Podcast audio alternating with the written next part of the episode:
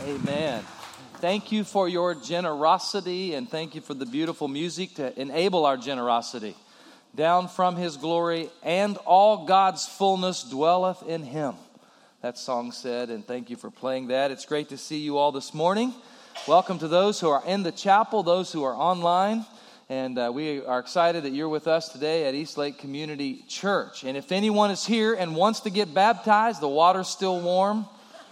I've got a change of clothes. We can do it. I'm not joking. We're going to continue to see people come to Christ, and we'll be baptizing folks here in the next few weeks. So please let us know if you haven't obeyed the Lord in that. We'd love to celebrate that with you. Had an interesting moment in the first service this morning. Two of our candidates for sheriff were here at the same service. So Kent Roby and Mike Miller were here at 8 o'clock. So I did what you're supposed to do. I brought them both up on the platform and prayed for both of them at the same time. And trying to do what I can to bring unity and harmony in this world. So I met with David Wells on Friday. And so I've gotten to know all three of the guys that are running in the Republican primary on Tuesday. I encourage you to vote. How about that? You were waiting on something, weren't you? So you know what? Bedford County is a great place, and we got some great folks running. And there's one other gentleman I haven't met, but I hear he is a tremendous guy as well. So, you know, I believe, I love what John Wesley said about elections. And you've heard me say this before, but it's worth repeating every time we roll around like this. And that is, vote without fee or reward for the person you judge most worthy. Isn't that good advice? Secondly, speak no evil of the person you vote against. Oh, John Wesley didn't have Facebook, though. Amen.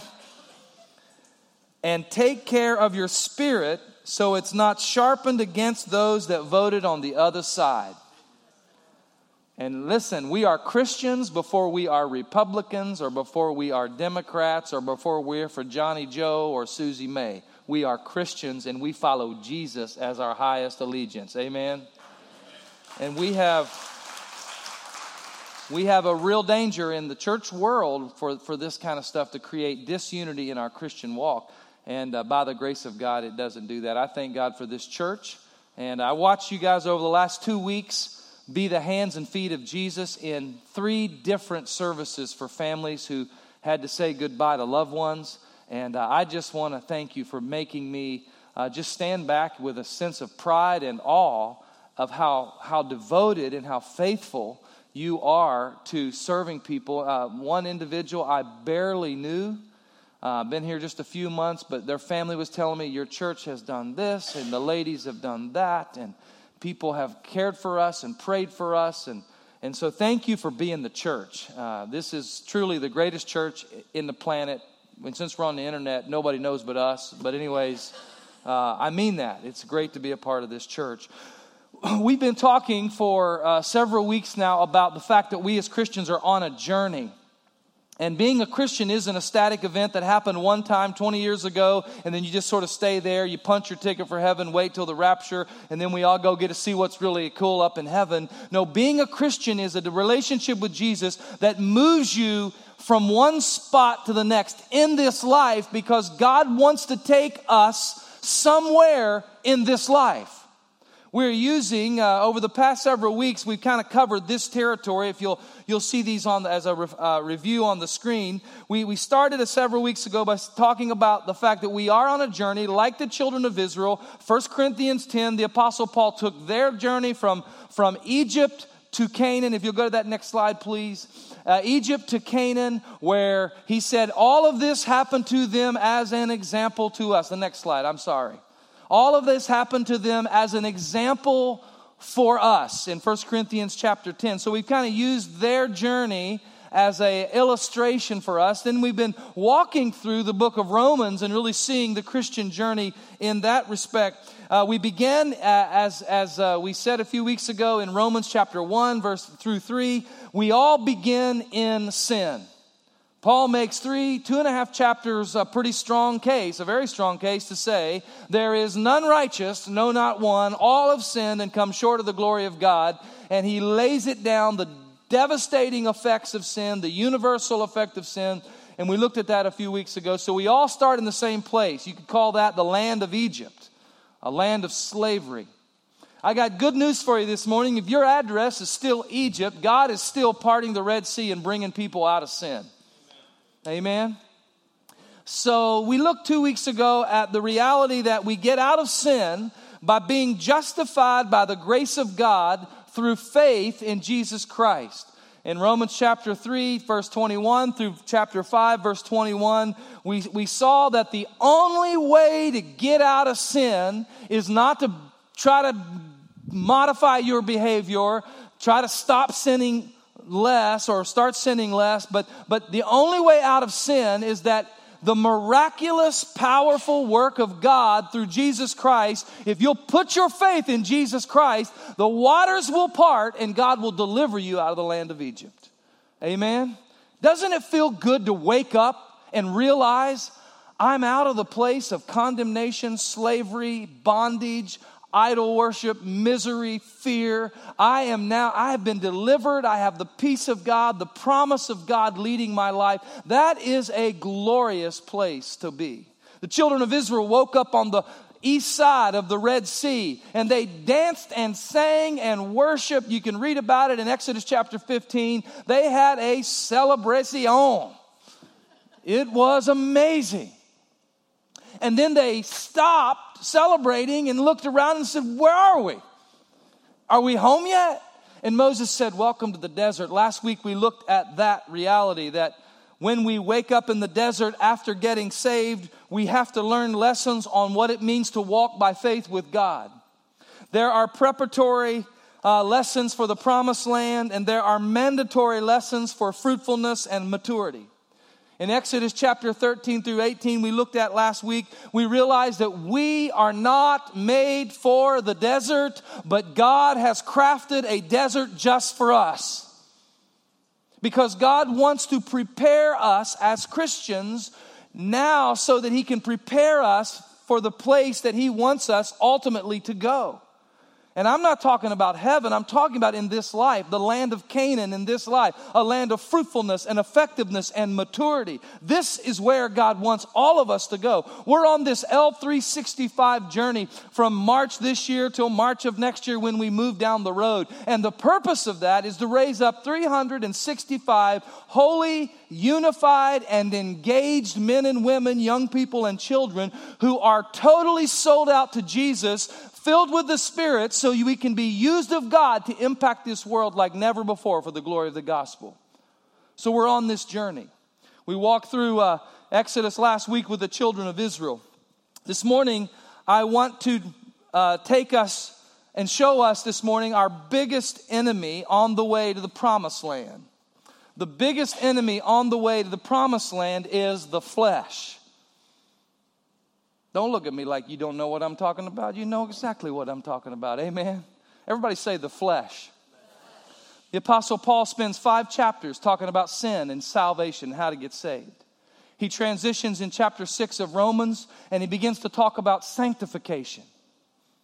Salvation is the work of God, justifying us, bringing us out of sin, making us right with God. He imputes to us Christ's righteousness. Christ takes our sin. It takes all of our punishment. We are clothed in the righteousness of Christ. We're justified by faith in Christ. We are made right with God. We have peace with God. Hallelujah. And then the Lord says, we're not home yet, children. And He begins to work the work of sanctification in our life. Sanctification, if justification is positional righteousness, sanctification is the work of practical righteousness in our life. In the course of Romans chapter 6, 7, and 8, I want to read a few verses, and then I want to talk about this, our greatest enemy, for a few minutes this morning. Romans chapter 7 and verse 4 begins and reads like this: likewise, my brothers, you also have died to the law through the body of Christ, so that you may belong to another. He's using marriage as an illustration prior to this. And he says, we were married to the law, and he makes the point that just like in a marriage, the only way out of a marriage, according to the Old Testament law, was it was till death do us part, and the only way one of the spouses had to die. And just so you know, as a side note, don't take Romans 7, 1 through 3 as the totality of the teaching on divorce in the Bible, because it's just a little illustration that Paul uses to make this point. He says, we were in a marriage relationship with the law up until now, but we have died through Christ. Therefore, that marriage is no longer, and we've been married to somebody else. We've been married to Jesus. We've been married to the resurrected Christ. So that you may belong to another, to him who has been raised from the dead, in order that we may bear fruit for God. For while we were living in the flesh, our sinful passions aroused by the law were at work in our members to bear fruit for death. But now we are released from the law, having died to that which held us captive, so that we serve in the new way of the Spirit and not in the old way of the written code. I want you to jump with me down to verse 14. And I want you to look with me at one of the most intriguing paragraphs in the New Testament. And we're going to hopefully swim through the shark waters of Romans chapter 7 here for a few minutes. This is the Apostle Paul, the greatest theologian outside of Jesus, the greatest missionary in the Christian church history. I want you to listen to. I want you to imagine that you're in a Wednesday night church service, and the pastor asks for testimonies, and the Apostle Paul stands up and starts testifying, all right? Listen to him testify. For we know that the law is spiritual, but I am of the flesh, sold under sin. Boy, that'd make everybody look around at the Apostle Paul, wouldn't it? For I do not understand my own actions, for I do not do what I want, but I do the very thing I hate. Now if I do what I do not want, I agree with the law that it is good. So now it is no longer I who do it, but sin that dwells within me. For I know that nothing good dwells in me, that is in my flesh. For I have the desire to do what is right, but not the ability to carry it out. Got awful quiet when Paul was testifying there, didn't it? You want to know why? Because nobody wants to say amen, but we all can say amen. We're going to talk about that in a moment. Hang with me. I'm freaking some of you theologians out completely. You don't know what I'm going to say about this.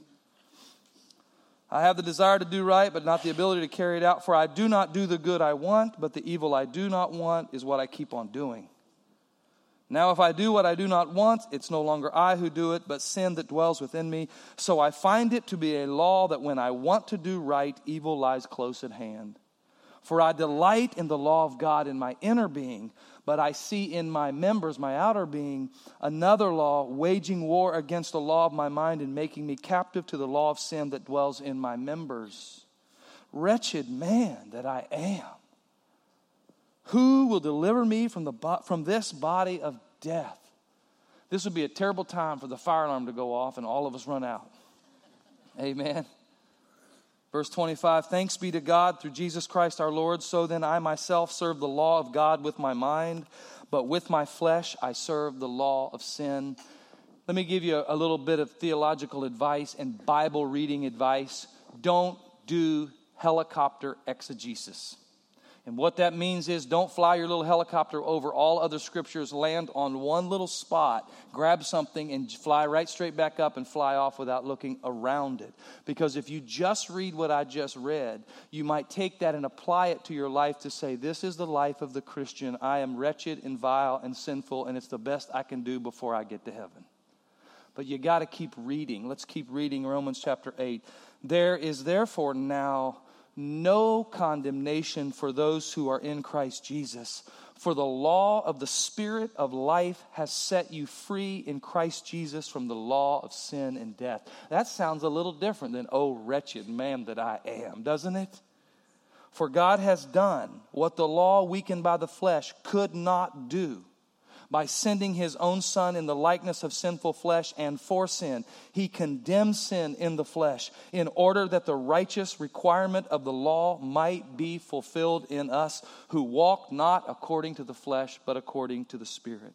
So that's a lot of theology in Romans chapter 6, 7, and 8. Let me try to condense it to these three realities. There are three things that every Christian who comes out of Egypt, delivered by Christ out of sin, and who's been born again and given eternal life, there's three things every Christian needs to know. from this passage of Scripture. And here they are. Number one, the goal of our Christian life is to be fruitful in righteousness to the glory of God. Why did the Lord save me? Well, he saved me to make my life easier, and I get the little promise book, and every day I pull out a promise, and it's magical how it just matches up with the car that's on empty that day. That was kind of funny, but you guys aren't with me here this morning. The Lord saved me, so now I got me a little helper along the way. God can just come along and help. No, the purpose of the Lord saving you and me is that he would redeem us from sin and begin cleaning and molding and shaping and changing us. The reason he justified us is because he loves us and he wants to be near us. And once he justifies us, then he begins to work in our life because he wants our life, our attitude, our behavior to reflect his character and nature to the world. And we all know that instinctively. We know that instinctively. As a matter of fact, every one of us here somewhere in our life and says, that person isn't acting like a Christian.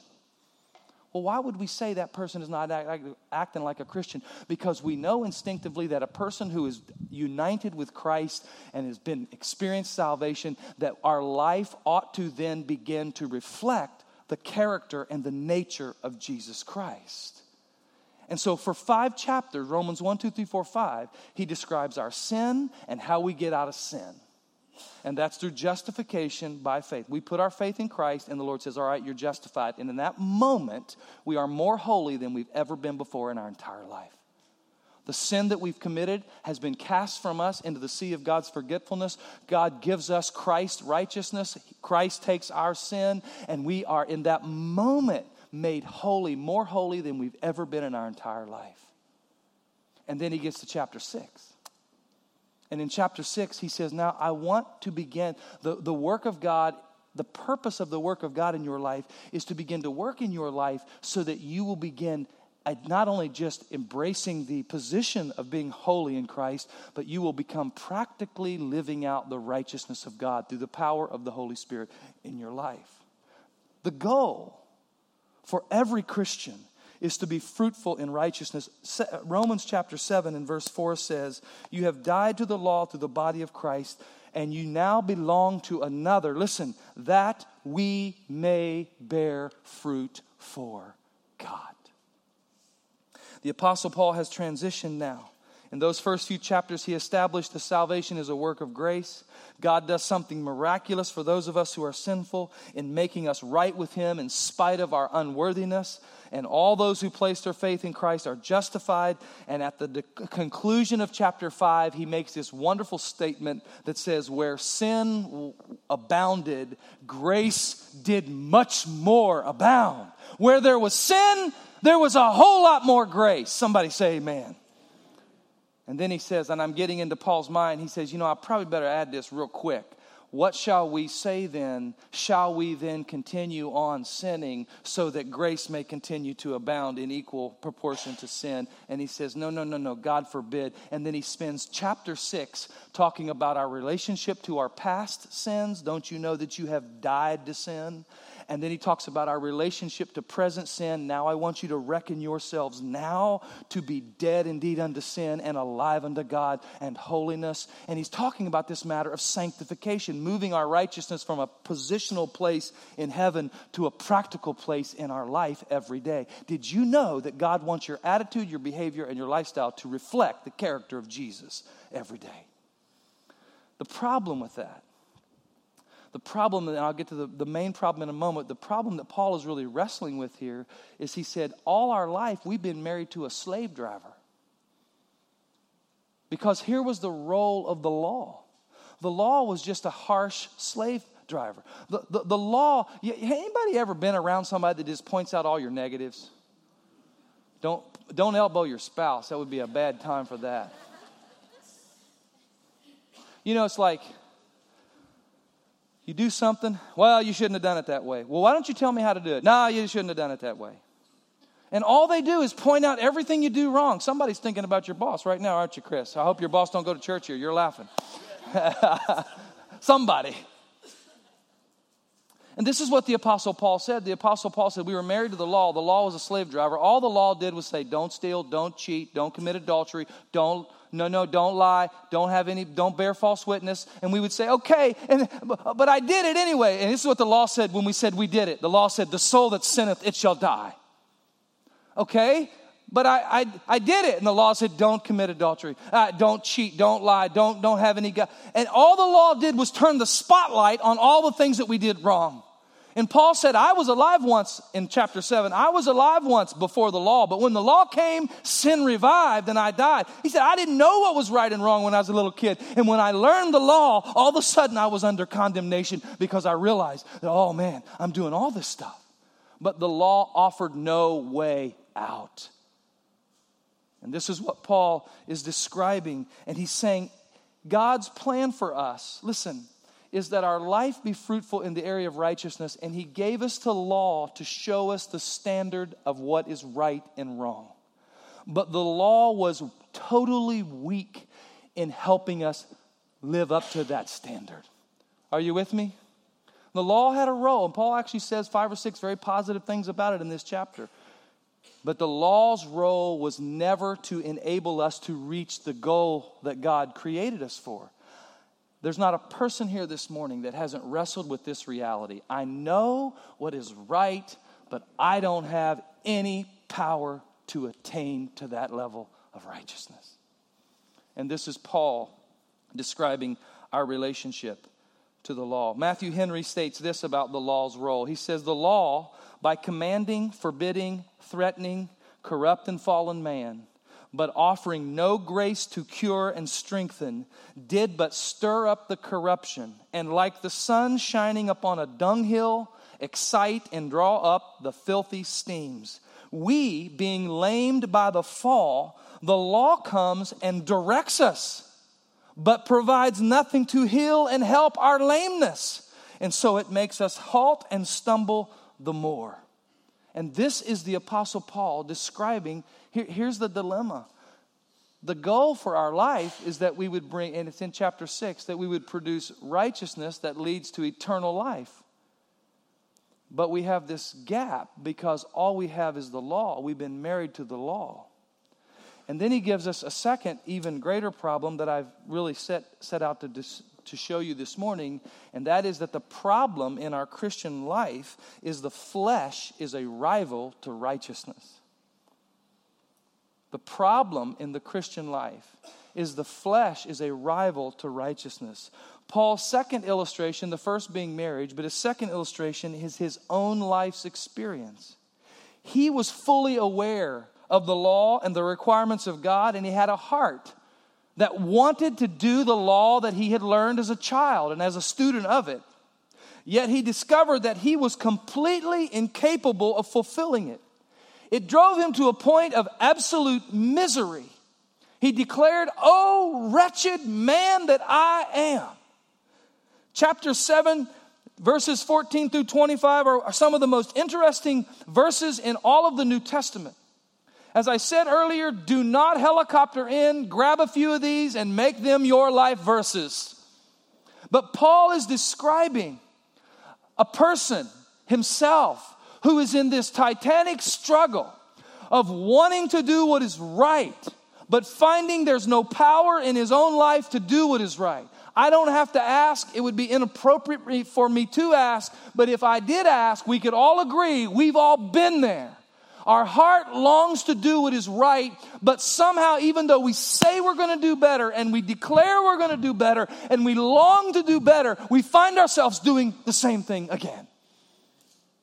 This is the dilemma that Paul is picturing. The fundamental question of Romans chapter 7 is, who is this person?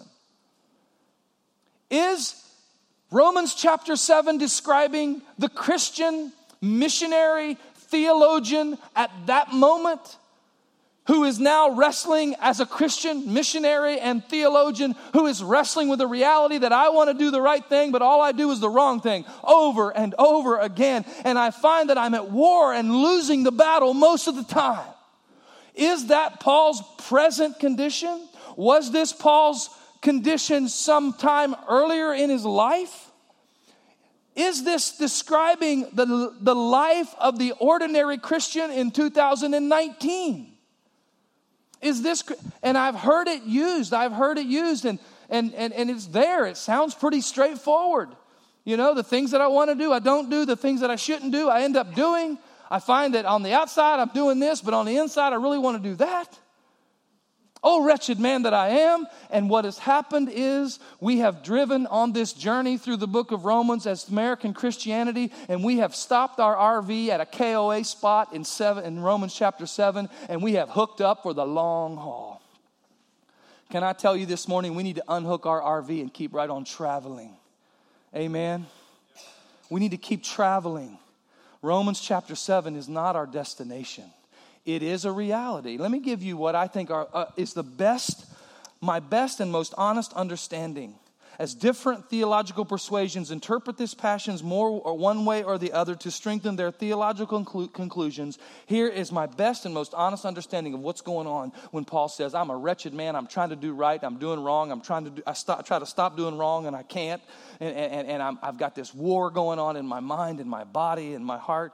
Here's my best and most honest understanding. First, that Paul is describing is most likely his own life as a Pharisee trying to find salvation and holiness by keeping the law. So Paul was different than most all of us here. There's probably somebody that could identify with him, but most of us were not like Paul. Let me give you that, just give it to you very simply. Paul was a super, hyper, well-trained religious man before he ever came to Christ. He had a master's degree in the Old Testament law. He loved the law. He studied the law. He enforced the Old Testament law. He taught the law. He was zealous for the law. He wanted to be right with God as he knew it, and all he had was the Old Testament law. As a matter of fact, when Jesus sprang up and all the people of Jesus' day and the followers of Jesus, you know the story, Paul went after and started persecuting the followers of Jesus, thinking he was doing the will of God. Why? Because he loved the law. He describes himself in Philippians chapter 3, verse 5. This is what he says in the New Living Translation. I was circumcised when I was 8 days old. That's a Jewish thing. He's giving his Jewish pedigree. I am a pure-blooded citizen of Israel. I'm a member of the tribe of Benjamin. I'm a real Hebrew if there ever was one. I was a member of the Pharisees who demand the strict obedience to the Jewish law. This was him before he became a Christian. He's a little bit weird, but that was him. You say, what do you mean weird? I mean, he was studying theology, going to Bible studies, getting a master's degree in divinity before he ever knew Christ. I don't know many people that do that. But the Apostle Paul was zealous. He wanted to do the Old Testament law. He loved the Old Testament law. And when Jesus came along and people who followed Jesus started sort of rebuking the law a little bit, Paul went in, he beat him up, man. He had him arrested. He watched one guy get killed, murdered for his faith in Christ. And Paul stood there and held the coats of the men who killed him. Why? Because he loved the Old Testament law. And I think Paul is telling us in Romans chapter 7 about his own personal journey as a man who loved the law, trying to fulfill the law in his own strength and flesh.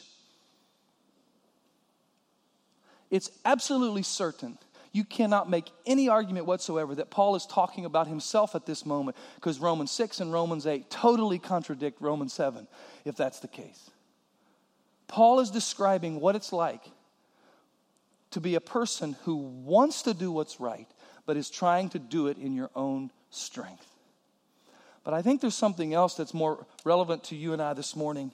And I believe that secondly, this paragraph is an accurate description of the life of the believer who discovers that there's an internal struggle between pleasing the Lord and pleasing the flesh. And this is where we could all not tell Paul's story, we could tell our own. After we genuinely got converted to Jesus, in our life we found ourselves in a place where we knew we loved the Lord, and we knew we were right with the Lord. We knew that our faith was in Jesus Christ. And then we found ourselves with an internal struggle that was pulling us against the will of God. And that's the reality. That is the reality of where we go from the point of conversion when we walk with God. We will come to a place where there's this internal struggle where we're wrestling with the flesh and the Spirit. Am I going to do the will of God, or am I going to do my will? The children of Israel discovered when they got out of Egypt that the armies of Egypt were no longer threatening them. It was themselves. They themselves were threatening each other. They were fighting. They were feuding. They were building golden calves. They were disobeying God. It wasn't that the armies of Egypt had caught up to them and were taking them back to Egypt. It wasn't that Egypt was chasing them. When they got out in the desert, they found out there was something in their heart that was chasing Egypt. They wanted to go back. And this is the reality. After conversion, there is a battle in the life of a Christian that says, who will I ultimately aim to please? Will I aim to please the Lord or myself? Who will ultimately be in control of my life? And what ultimately will my life produce, sin or righteousness? The flesh not only does not help us with the requirements of the law, but soon the flesh rises up as a rival against the Spirit of God and the law. The danger for us, here's the danger. The danger is that we either cheapen our salvation to the point of accepting inferior Christian living, or we fall into despair like Paul did by reflecting on our own inability to live up to the standard of God. Those are the extremes.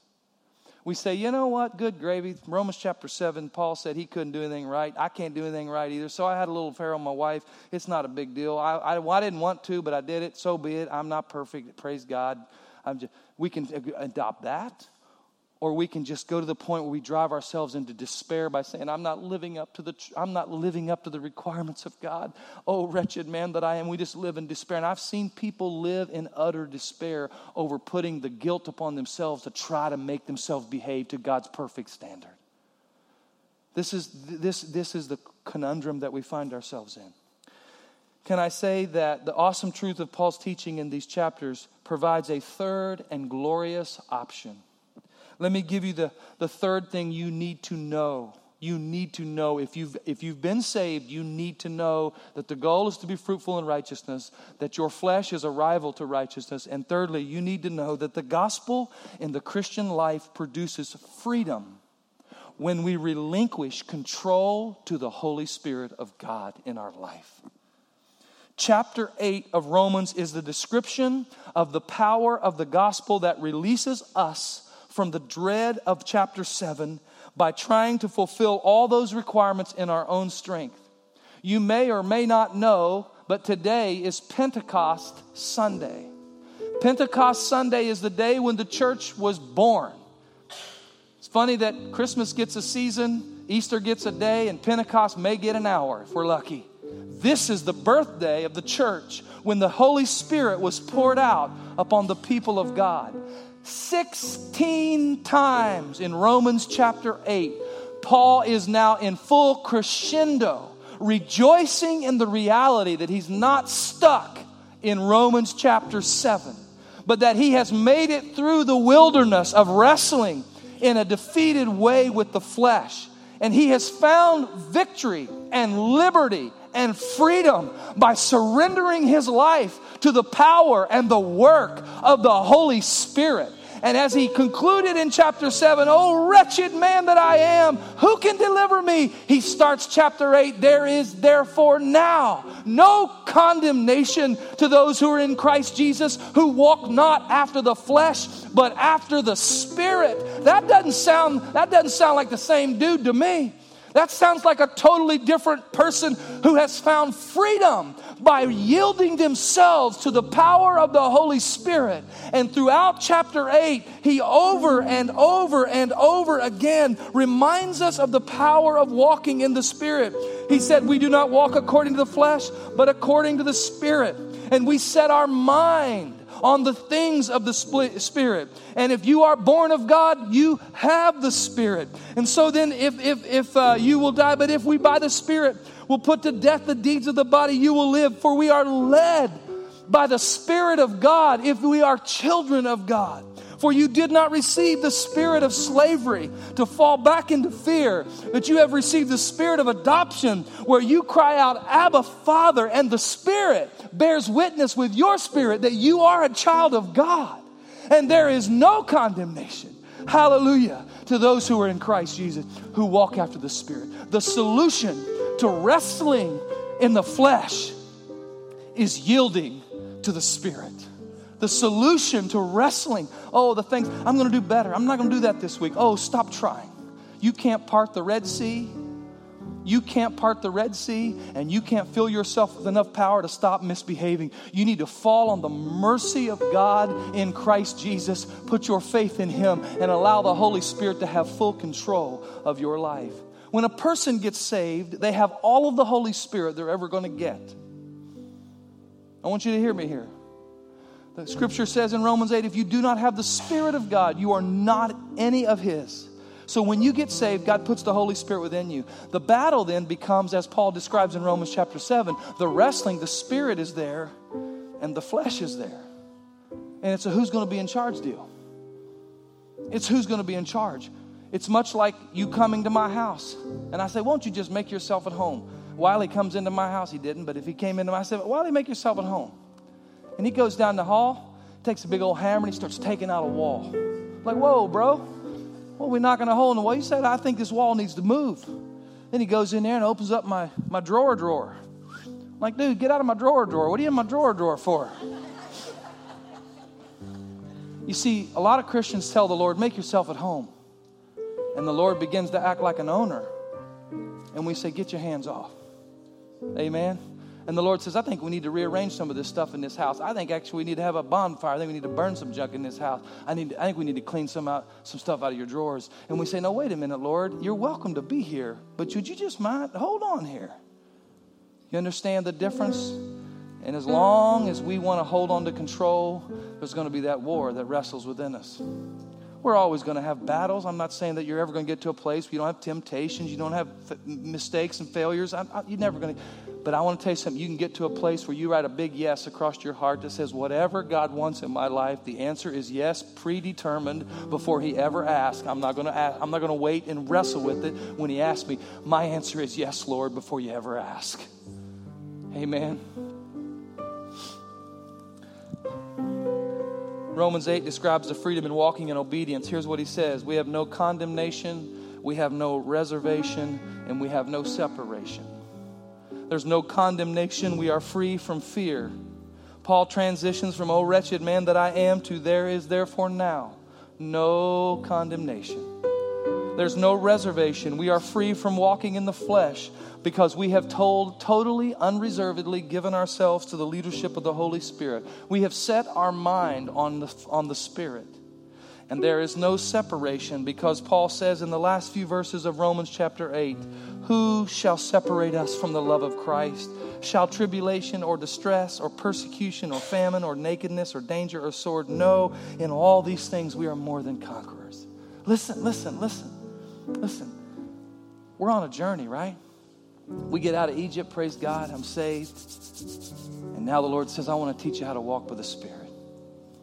That's what this is about. One of these days, I'll bring my Jolly Green Giant sermon back. I promise. I know this is deep stuff. I know this is heavy stuff. But folks, listen, I am so blessed to be your pastor, and I'm so blessed to walk this with you, and I want to live this and know this and experience this, and I want you to experience it with me because I want to be a church that is led by the Spirit of God. Amen. Too many of us have parked our campers in Romans chapter 7. Fire that dude up. Let's get out of here and get on to Romans chapter 8. There is therefore now no condemnation. Amen. Would you stand with me this morning and bow your heads? Oh, Jesus, we need your help this morning. Oh, Lord, we need your help this morning. We trust in you this morning. How many of you this morning would just say, Pastor Troy, I want to live. I want to live under the Spirit-controlled life. And the Lord is speaking to me even in this service about some things. And you just want to say by raising your hand, I'm praying right now, Pastor Troy, that I'll be led of the Spirit. Just raise your hand. God bless you. Many, many hands. Oh, God bless you. Lord, we just pray. Oh, Lord, we pray that you would hear our humble cry. Hear our humble cry in this moment, oh God, I pray. Oh God, I pray that you would bring us to a place of yieldedness to the Holy Spirit like we've never known before. And we know that as we yield to the Holy Spirit, we experience the power of the Holy Spirit. So we trust in you now, Lord. I think about all these and myself who've raised their hands this morning to say, Lord, we want to live in the power and the anointing of the Holy Spirit of God. And Lord, we know that's your goal for us. We know the battle that we have, but we also know there's victory. There is victory in Christ. There's victory as we yield to the Holy Spirit. Lord, somebody maybe even this week lost the battle of the flesh. Would you just ask to help them now as they ask you to forgive them, to cleanse them, Lord, and show them how the Holy Spirit can work with them this coming week and guide them in a new way. Lord, I pray your Spirit would be poured out upon us afresh and anew, Lord, in our lives, that we would be yielded like never before. And I pray your grace upon us today in Jesus' name. Amen.